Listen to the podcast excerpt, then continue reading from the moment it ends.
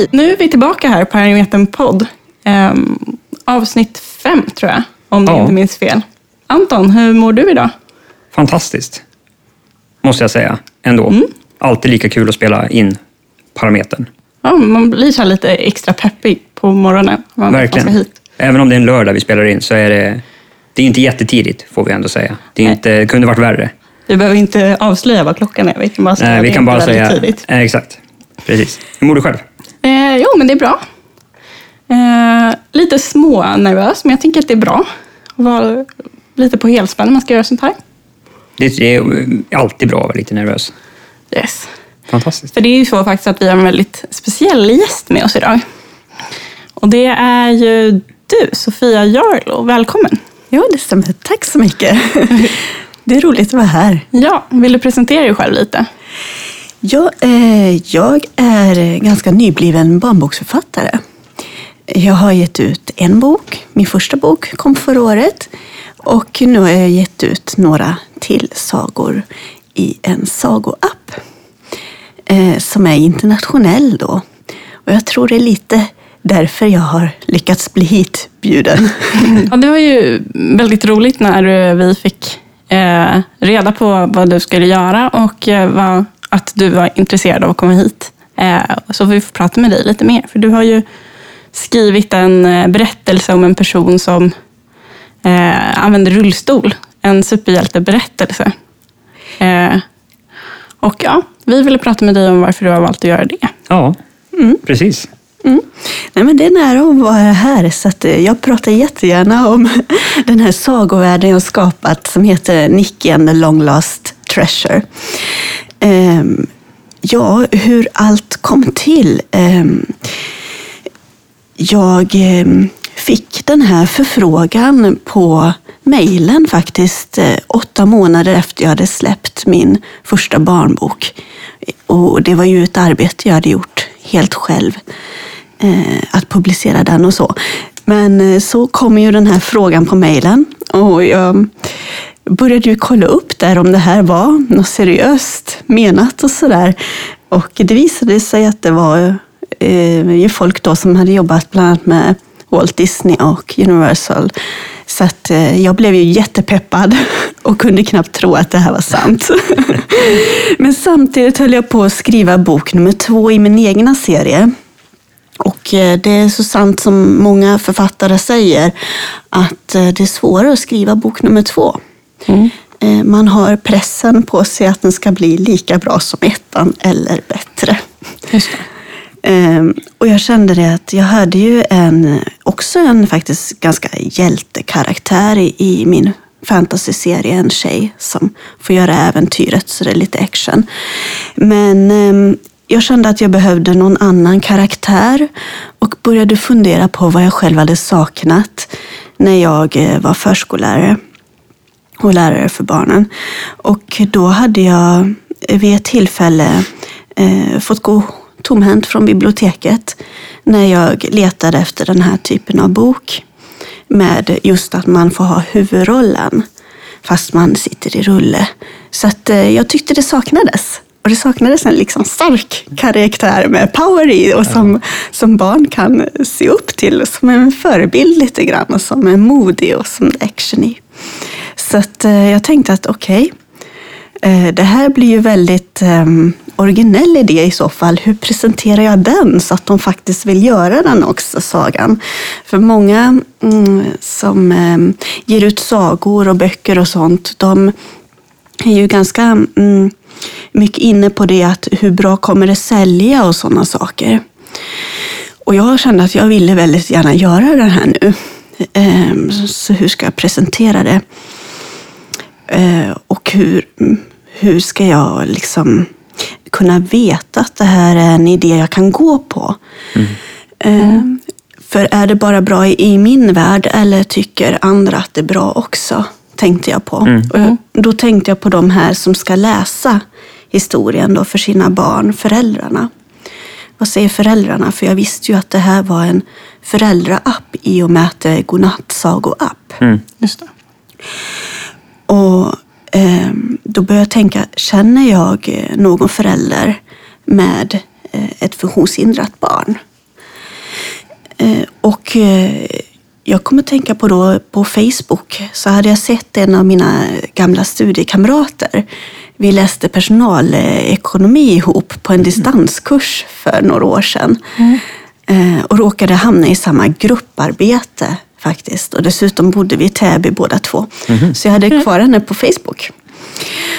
Och hon hade en, eller har en, en dotter som sitter i rulle. Ehm, Så jag chansade och ringde upp henne. Och jag var ju förstås jättenervös. För bara det att hur formulerar man sig så att, eh, ja, så att det inte låter fel. Alltså, hur fråga, kan jag fråga en sån här sak? Och, Det kan ju är så- vara känsligt för vissa personer, Ja. så exakt vilka ord man använder eller sådär. Eh, Jo, men precis. Ehm, Så man kan förstå att det blir jobbigt där kanske när man ska prata med någon om Ja. en sån här sak första gången. Ja. Ja. Eh, Så jag var ju jättenervös, men jag tänkte det att jag får väl säga som det är redan från början. Att jag själv saknade en sån här typ av berättelse och förklara för henne att nu vill jag testa här. Vad tror du om den här idén? Och så, och så presenterar jag lite hur jag hade tänkt. Och så var det helt tyst i andra sidan luren. Och jag tänkte det att och, och liksom, jag väntade på någon form av reaktion. Och så kom ett skrik. Och jag fick hålla luren en bit från örat. Och jag, jag blev helt paff. Jag tänkte, är det här bra eller är det dåligt? Eller hur är det? Men då visade det sig att hon blev jätteglad. Och hon sa till mig att hon hade verkligen saknat en sån här berättelse för sin dotter. Som idag är 13 år. Eh, och hon berättade för mig att den enda barnbokskaraktären som Elin, som hon heter, hade identifierat sig med eh, när hon var liten, eh, det var Ariel i Den lilla sjöjungfrun. Mm. Men hon blev en bra simmare och eh, hon är väl ett av våra svenska hopp nu för Paralympics, hoppas jag. Alltså hon, hon hoppas ju på det, det är hennes vision. Ja. Så att jag stöttar ju den super mycket nu då. Också, jag har ju fått, i och med eh, Linda då, som är Elis mamma, jag säger namnen här för jag har ju fått lov att säga de riktiga namnen från dem så att säga. Eh, eh, Linda som är Elins mamma då, hon är ordförande i Nacka HI visade sig. Mm. En av eh, Stockholms största parasportklubbar. Och hon sa det att Åh, men jag, jag hjälper dig om du vill prata med någon eller vad du, vad du än kan behöva. Då. Jag hjälper dig så mycket du kan, eller jag kan. Så, så jag tyckte ju det här var toppen. Ja. Min idé blev ju liksom ännu högre upp i skyn för mig. Jag bara yes, jag kör! Så här. Och eh, sen så tänkte jag på det också att eh, för mig är det ju viktigt också att om jag har några egna fördomar eller min egna värld, mina egna preferenser och sådana saker och att det är fel, liksom, felaktiga, felaktig trosbild eller vad som helst. Jag ville minimera det så mycket som möjligt och tog mig in i, i världen, hur man tänker då när man sitter i rulle. För jag fick chansen att intervjua lite personer och eh, få, eh, få liksom eh, deras eh, ja, världsbild lite mera. För jag själv, eh, till exempel i sagan, så kan jag berätta det att jag var så inställd på att göra en supercool eh, rullstol då, eh, till den här tjejen som får göra äventyret. Ehm, så jag frågade flera barn och ungdomar i, som sitter i rulle vad eh, deras bästa fantasirulle, liksom, hur den såg ut, vad den kunde göra och sådana saker. Och hade jag själv fått fantisera så hade jag ju gjort en superhäftig stor grej, häftig, fina färger och allt möjligt. Eh, Men det visade sig att de vill ha det så liten som möjligt, så nätt som möjligt, så snabb som möjligt. Alltså de såg funktionerna. Och jag såg ju inte funktionerna, jag såg ju liksom bara Ja. det visuella sådär. Ehm, på något sätt i designen och allting. Så att man tänker på olika sätt. så jag är väldigt tacksam att jag får liksom deras synsätt då. Ja, har gjort sagan.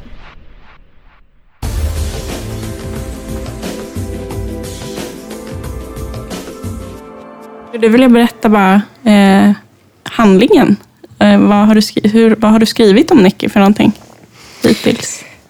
Ja, då handlar det om eh, den lilla byn Gloucester. Eh, där man har levt tillsammans, människor och odjur, som vänner. Men eh, sen tillbaka, tillbaka, flera år tillbaka så har eh, det vilat en förbannelse över Gloucester som har gjort att människorna kan inte eh, vara vänner med odjuren längre. Så odjuren har blivit bortkörda från byn. Eh, och det sägs att eh, förbannelsen kan brytas om byns skatt kommer tillbaka. Och Nicky råkar ju då hitta skattkartan eh, till det här uppdraget just. Så eh, hon eh, känner igen legenden och känner till allt om den, eller inte allt om den, men, men eh, förstår att det här skulle kunna vara den där kartan. Så hon tänker genast att ta reda på det. Och med sig så tar hon sin vän Boltran då, på det här äventyret. Spännande. Hon blir sugen på att läsa mer. Ja, Nu har jag läst första berättelsen. det har inte men jag. Kan... Jag måste ladda ner den fort. Ja, gör det. Läsa på vägen hem, kanske. Ja. Ehm, Och då är det då en serie eh, i hur många delar? Det är en serie i fem delar. Mm. Och eh, man kan få första delen gratis. Men sen behöver man ju köpa till de andra fyra om det är så att man tycker den är bra. Så har man hela. Mm. Det vill man ju. Eller Det hur? vill man ju. skulle jag absolut vilja om jag hade barn och behövde. Eh, ja, kände att jag ville. Ja, vi, vi, just vi är ju inte direkt målgruppen. Vi är inte målgruppen, precis. Vad har du fått för respons av eh, barn och föräldrar nu sedan boken är släppt? Eh, ja, det är eh, många som hejar på den. Väldigt positiv respons faktiskt. Så det, det är väldigt roligt att eh, man har andras stöd i det här. Och inte, inte ja, att det är liksom en saga för alla och att alla ser det och kan backa upp den. Mm.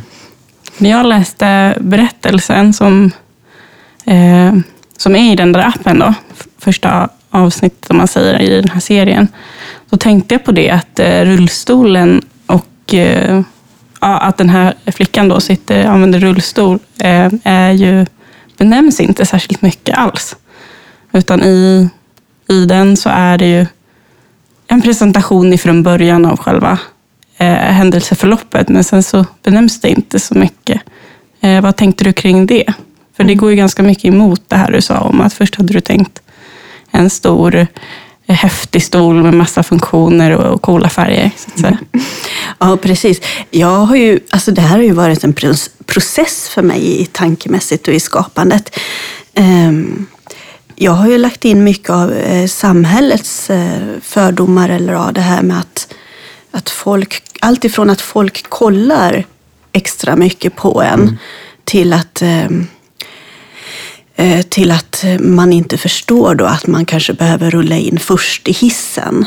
Och sådana saker, att man får eh, lite arga blick- blickar och alltså, att folk inte förstår. Och jag har ju försökt skapa henne lite bort, komma bort från att själva stolen ska vara så häftig som möjligt, utan mer att lyfta henne och hennes personlighet så mycket som möjligt och att inte hålla på och förklara funktionshindret. Jag har försökt hela tiden få bort det. Bara för att eh, skapa en karaktär som alla andra. Det ska inte behöva vara så mycket hälsoförklaringar eller annat i den här, utan det ska vara pang, äventyret Ja, liksom, och hjältehistorien. Det är lysande. Det är jättebra. Ja, verkligen. Jag tror att det gör att eh, många eh, eh, som får den här, antingen som läser den själv eller som får den uppläst för sig som, som har en funktionsnedsättning, tror jag att det blir mycket lättare för dem att identifiera sig med liksom, och känna att eh, det här skulle kunna vara jag, eller som man gör när man är liten. Liksom. Försöker hitta någon typ av, eh, ja, söka lite vem man är och sådär. Att identifiera sig med. Så det tror jag är superbra. Att eh, inte fokusera på själva stolen, utan det är människan som sitter i stolen som, som gör själva, eh, själva grejen. helt enkelt. Mm. Jag gick alltså från liksom förmågorna ska inte finnas hos stolen, alltså Nej, det häftiga ska inte finnas hos stolen. Utan det är hon som ska ha förmågorna.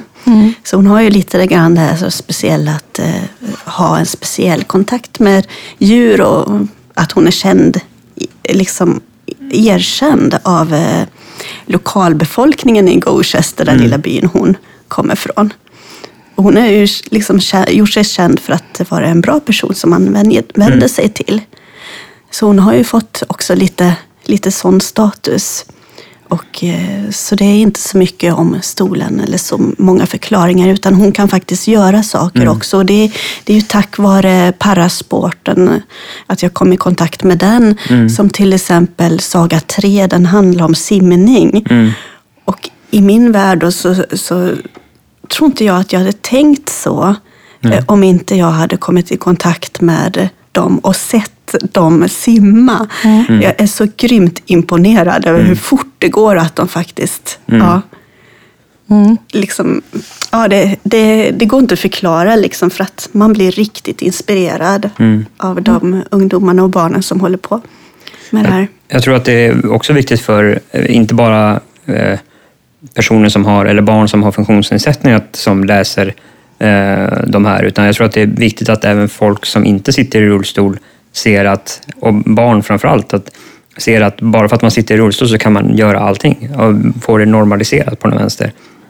Det tror jag är jätteviktigt också. Inte bara för de som sitter i rullstol som identifierar sig, utan även för de som inte sitter i rullstol och ser att det går lika bra även fast man har rullstol. Liksom. Mm, mm.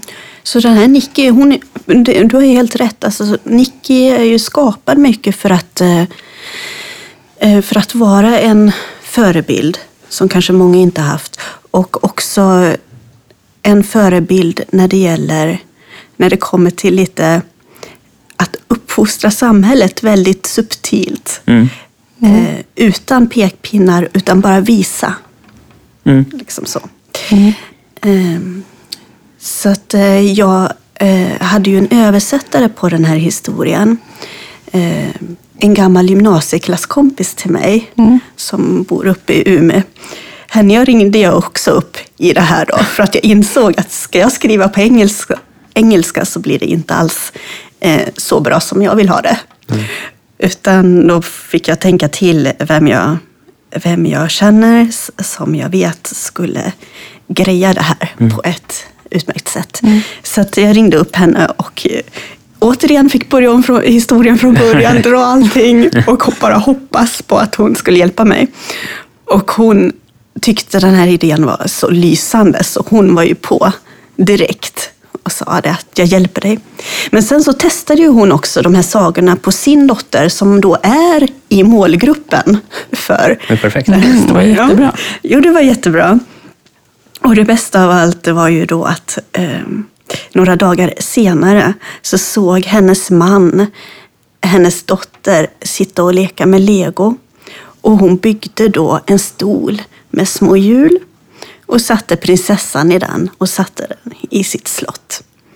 Fantastiskt. Och då tänkte jag, ja, jag har lyckats. Det är. Det är liksom den bästa, ja, den bästa respons till mig som, som berättare, som eh, barnboksförfattare. Att, att liksom barn faktiskt vill, Mm. eh, vill eh, leka med mina karaktärer och vill spinna vidare och att de inspireras Mm. av det. Och hennes dotter sitter ju inte i rull, Nej. rulle eller någonting, men hon tyckte att det var jätte, jätteroligt att leka med den där.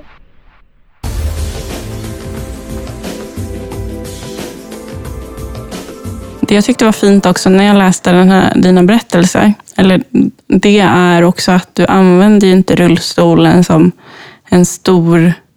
Eh, alltså den får inte någon egen plats i berättelsen, utan eh, jag vet inte, min uppfattning var att det blir lite som att en, en karaktär i en bok har en cykel eller någonting. Att man måste hantera den där eh, eh, stolen då, eller cykeln, men, men det är inte det är inte varken positivt eller negativt, utan det är bara ett neutralt faktum. Sen tyckte jag också att det var fint att du eh, lyfte upp då de här eh, förmågorna som hon har, som kanske då är några andra, så att hon är väldigt stark och väldigt snabb. Det kanske är lite annorlunda och yttrar sig på annat sätt. Men inte, inte någonting liksom uppseendeväckande så, utan bara ja, en egenskap som vilken som helst. Det tänker jag också är väldigt bra när man eh, har att göra med Dels i och för sig med, med de barnen som ska identifiera sig för att de själva har en funktionsvariation.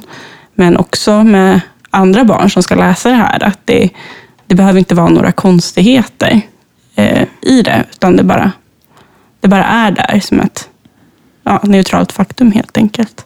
Mm. Mm. Mm. Precis.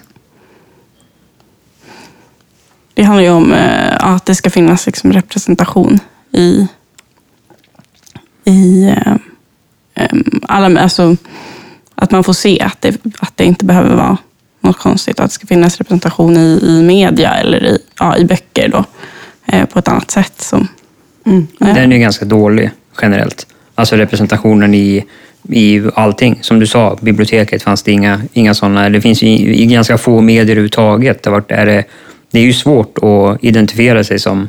Sitter man i rullstol så är det svårt att identifiera sig med i princip all reklam som finns. Ehm, så att eh, det är också ett problem. Alltså, både det att det inte finns eh, någon representation på det sättet, men det skapar ju också massa alltså fördomar för de som inte sitter i rullstol. Att det här är att det blir inte normaliserat på samma sätt. Alltså att sitta i rullstol, det, det kommer aldrig bli normaliserat om det inte förekommer i, i reklam. För reklam är så pass, liksom alla tittar på reklam i, på någon form, vare sig man vill eller inte. Liksom.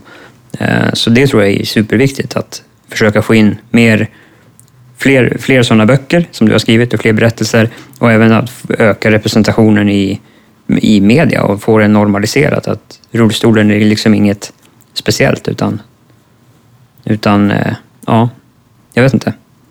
Vad, typ, vad, vad, vad säger du, Hanna? Vad jag vet- säger? Ja, om, om, om det. Jag vet inte, det känns som att jag bara eh, spann iväg. Nej, jag tänkte också säga det att eh, eh, din bok riktar sig till personer som är i yngre åldrarna ändå någonstans. Och att det är viktigt att börja tidigt för att det är ju eh, barnens inställning som kommer göra skillnad i framtiden. Men det, det gör ju mindre det gör ju mindre skillnad om man når ut till de som är liksom i övre medelåldern. För det, det är inte där man måste börja förändringen, utan det är ändå barnen som kommer göra. Svårt att lära en gammal hund sitta. Ja, precis. Mm. Nej, men eh, det var ju också en eh, del i förstudien det här att vad finns då om det för karaktärer. Alltså så, för att jag, det första biblioteket jag kollade på var ju mitt lokala bibliotek. Mm. Men sen ringde jag till eh, eh, Stockholms stadsbibliotek och frågade om de var störst på barnavdelning. Och det, det var de, sa de just då. Mm. I alla fall. Och eh, jag hade hjälp av tre eh, bibliotekarier som var hängivna nog att ägna all sin tid åt att leta fram allt de hade. Det är bra. Vad härligt. Eh, och hade inne då förstås också. Så att, mm, så att vi la ut på bordet och liksom kollade av. Jag, jag såg ju väldigt tydligt då att jag tänkte oj, har vi inte kommit längre i samhället idag kände jag. Mm. För jag tycker att det pratas så mycket värderingar. Och att många, alltså, eh, många har ju kommit långt. Också i sitt tänk. Eh, Men det visas inte. Det kommer inte fram då. Eh, Jag vet att många, i många böcker så bara på framsidan så var man porträtterad och ha avhuggen vid midjan då. Och eh, att rullen fick liksom inte synas. Att den, den också fanns med i berättelsen. Man, man såg inte liksom hela personen på, på något sätt. Eh, eller också var man väldigt passiv på framsidan. I bästa fall hade man några kompisar eh, jämte sig. Och så, eller eh, man blev körd. Vad var det för typ av berättelser då? Jag vet inte, jag har ju inte läst igenom allting. Nej. Eh, Men jag tycker att det visuella ska gå ihop ganska mycket med berättelsen. Så jag tänkte att så ska det ju inte vara i mitt fall. Alltså hon ska ju åka själv. och Det ska ju vara rörelse i bilden. I och med att jag skapat någon det är fart på. så att, eh, nej men det, Ja, det har du verkligen lyckats med, kan man säga då, eh, i den framsidan eller det som finns för historien. Den är väldigt fartfylld och liksom energifull, eh, upplever jag i alla fall. Mm, ja, jo, tack. Ja, alltså, jag jag, håller med. jag tycker också den blev väldigt fin. Det är ju inte jag som har gjort den, så jag kan ju säga det, att jag tycker att den blev väldigt fin. Ehm, utan det är ju det är en illustratör i Österrike som har gjort det faktiskt. Eh, som heter Jens K. Och eh, han fick ju ta del av alla de åsikter jag hade liksom bakat ihop inför det här också. Eh, att eh, hur jag då inte ville att det skulle se ut mot liksom, önskemålen och så. Så, att, så eh, ja. Sen så liksom lite färger och sånt, det, det är hans val. Och, och jag tycker ja, slutresultatet blev förmedlar liksom en viss känsla ändå över berättelsen. Mm. Jo, men jag funderar också på, ehm, ofta när, när personer med funktionsvariationer förekommer i media och eh, ja, i böcker eller ja, i tv, så, så är det ju antingen att det är, som i det här tv-programmet Mot alla odds, att det är en fantastisk bedrift som eh, personen gör just mot alla odds. Eller också är man, framställs man som ett vårdpaket eller liksom i problem. Man belyser problem som till exempel i liksom assistansfrågan och att man inte kan klara sig själv. Hur tänkte du kring det när du skrev den här boken? Har du reflekterat någonting över den polariseringen? Så? Eh, ja, det, det har jag. Jag har ju försökt eh, undvika problemen i, i min saga. Eh, Jag kan ju tänka mig att eh, förr eller, eller senare kommer ju säkert frågan från, från någon läsare där ute att men varför sitter hon i rullstol? Mm. Ehm, och att man vill ha en förklaring då på, på det eller vad som har hänt henne eller sådär. Det är ju det jag har försökt fokusera bort lite grann i och med att frågan är så vanlig eh, för, för de som faktiskt åker rulla. Det vet ju ni om något. Ehm, så det tyckte ju, det var lite gripande för mig, alltså en ha-upplevelse. Eh, Det en mamma berättar för mig att, att eh, ofta får man ju säga eh, sin, eh, ja, eh, vad ska man säga, hälsostatus till vilt främmande folk. Mm. Mm. Eh, Eller att, att det ska vara liksom eh, en sådan... eh, Ja, att det ska behöva vara en sån del av livet, det tycker jag är... Ja, det fick mig verkligen att tänka att oj, det kändes inget bra. Så att jag har försökt undvika det i Nickis fall. Eh, Jag vill absolut inte göra henne till någon form av vårdfråga eller hålla på och förklara varför saker och ting är som det är. Utan bara eh, fokusera så mycket jag kan på äventyret. Ehm, Sen så kan ju jag förstå också att man folk är nyfikna liksom. Att, eh, och folk vill veta och förstå saker och, och sakna kunskap och sådana saker. Så att, ehm, jag vet faktiskt inte om jag har gjort rätt eller om jag har gjort fel. Så det, det får väl visa sig längre framöver när det gäller i den frågan då, kring den här sagoserien. Men, men äventyret är det centrala eh, som i vilken annan äventyrsberättelse som helst egentligen. Ehm, ja, det var med vårdpaketet men det var det andra också. Att trots... eh, Ja, att Att det, kan finnas någon sån här eh, bild av att man eh, måste, måste överprestera eller bevisa att liksom, trots de här hindren så kan jag ändå eh, korsa Afrika eller klättra upp på Kebnekaise. Eller, och det är ändå tangerar ju lite grann det du skriver om på sätt och vis. För att du skriver om väldigt eh, alltså äventyr. Spännande saker som händer som är liksom utöver det vanliga. Eh, ja, så därför undrar jag liksom om du har reflekterat någonting över den, den biten. Ja, jag har ju precis blivit uppläxad av en mamma till, till ett barn i rullstol. Så att, så att jag har strykit mitt ord trots.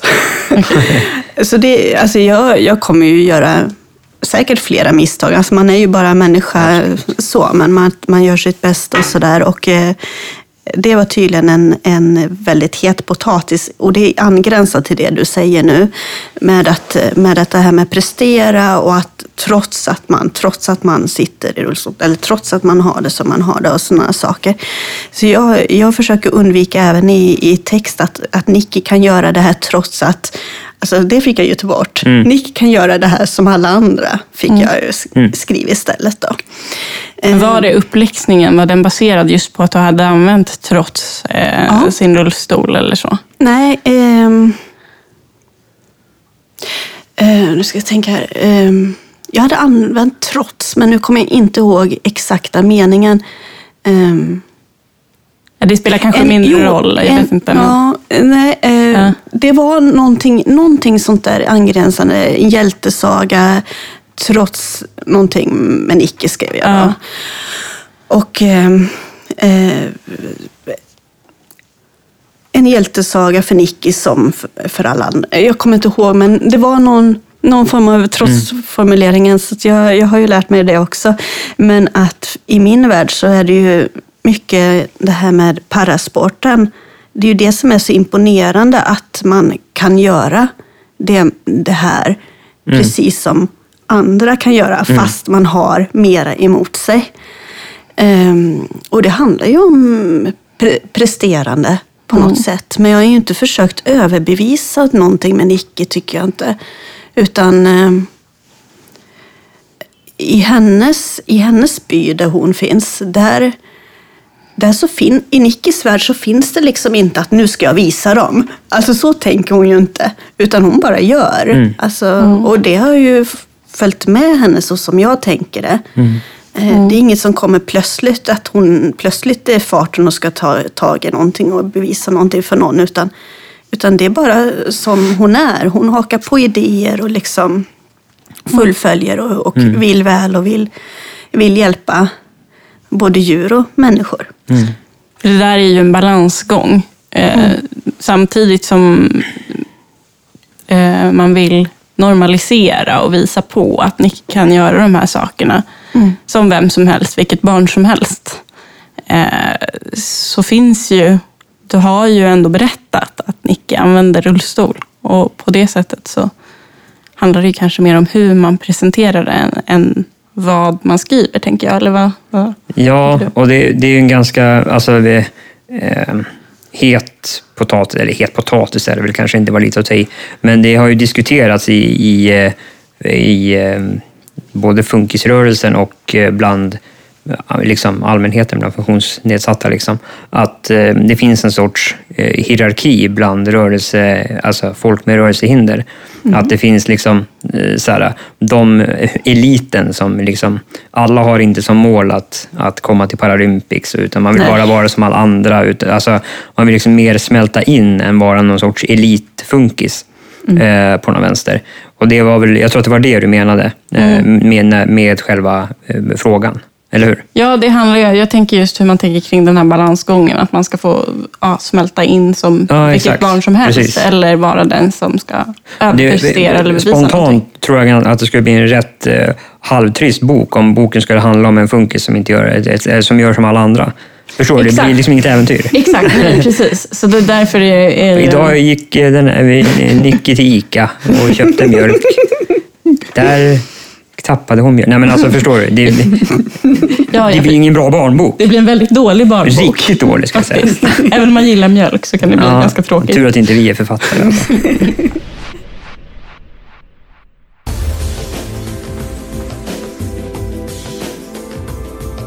Nej, alltså det är inte så att vi har någon, eller jag har någon eh, exakt bra lösning på det här. Utan jag vill bara liksom lyfta och fråga dig om du har reflekterat över det.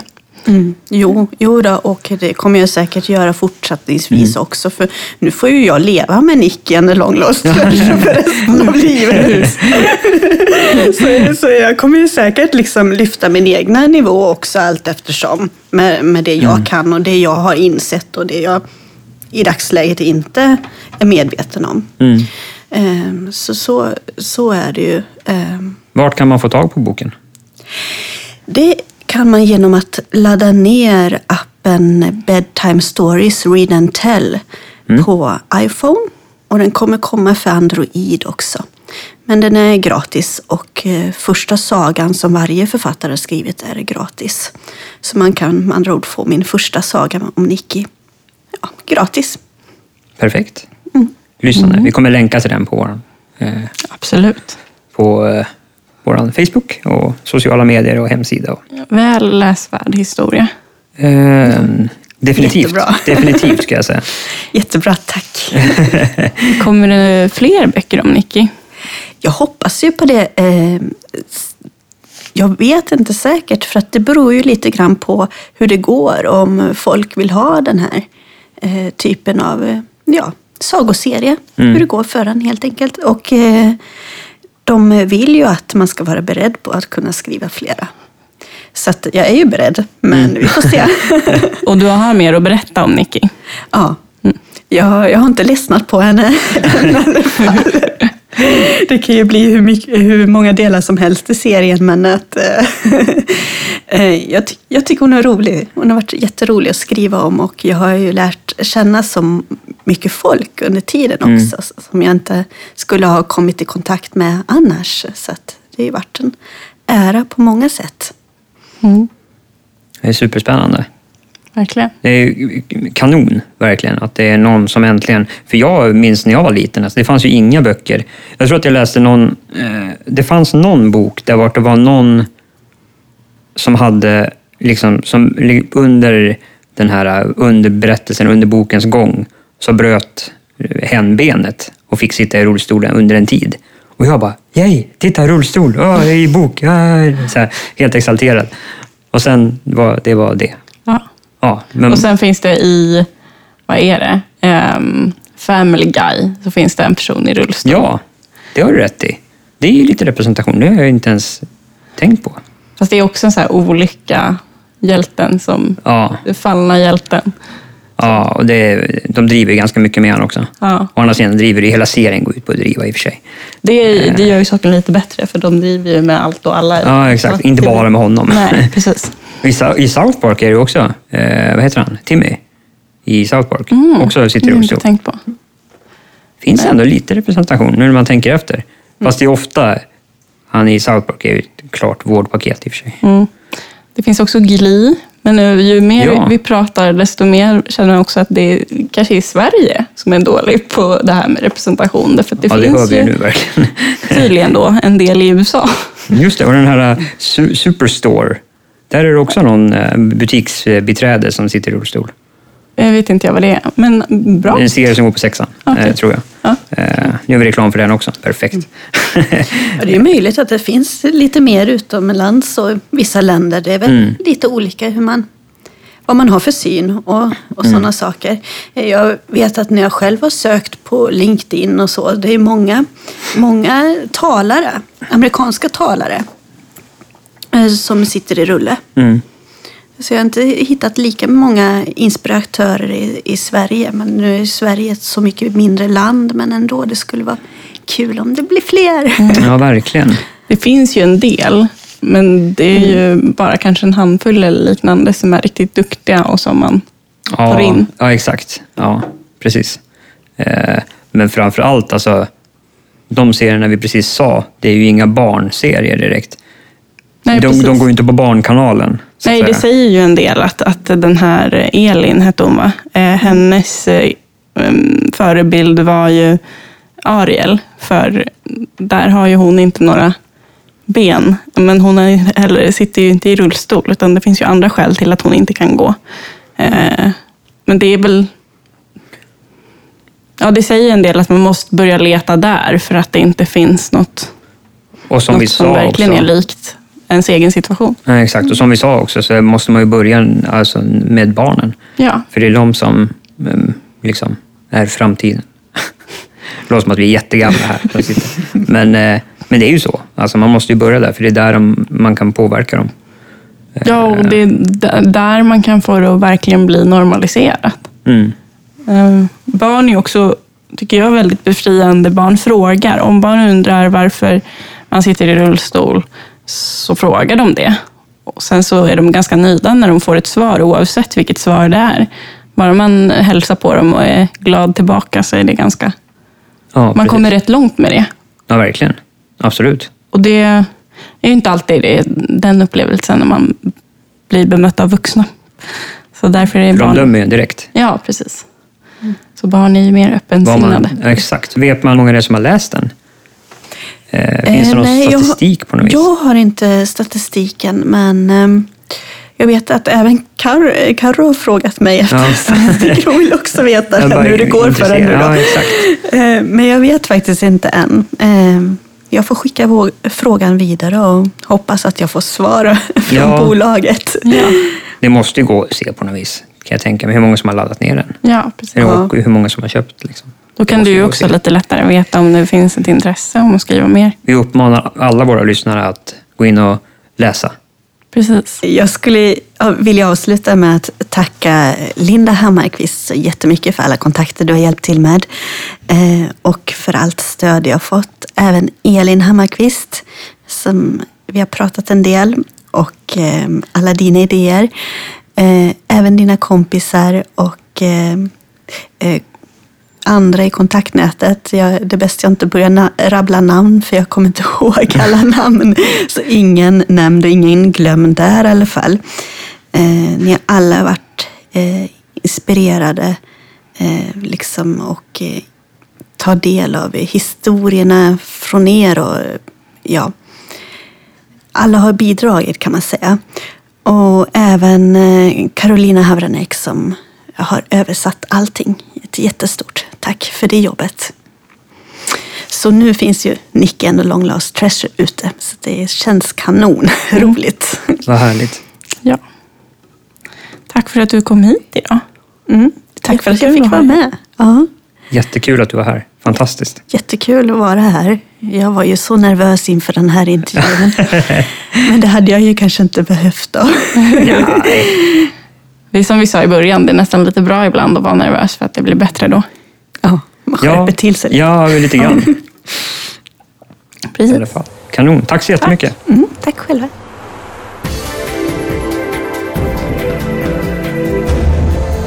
Du har lyssnat på Parametern podd. En podcast av Unga rörelsehindrade Stockholm. Programledare var Hanna Öfors och Anton Boström. Producent Johan Bramstång. Lyssna gärna på vårt nästa avsnitt. Tack så mycket.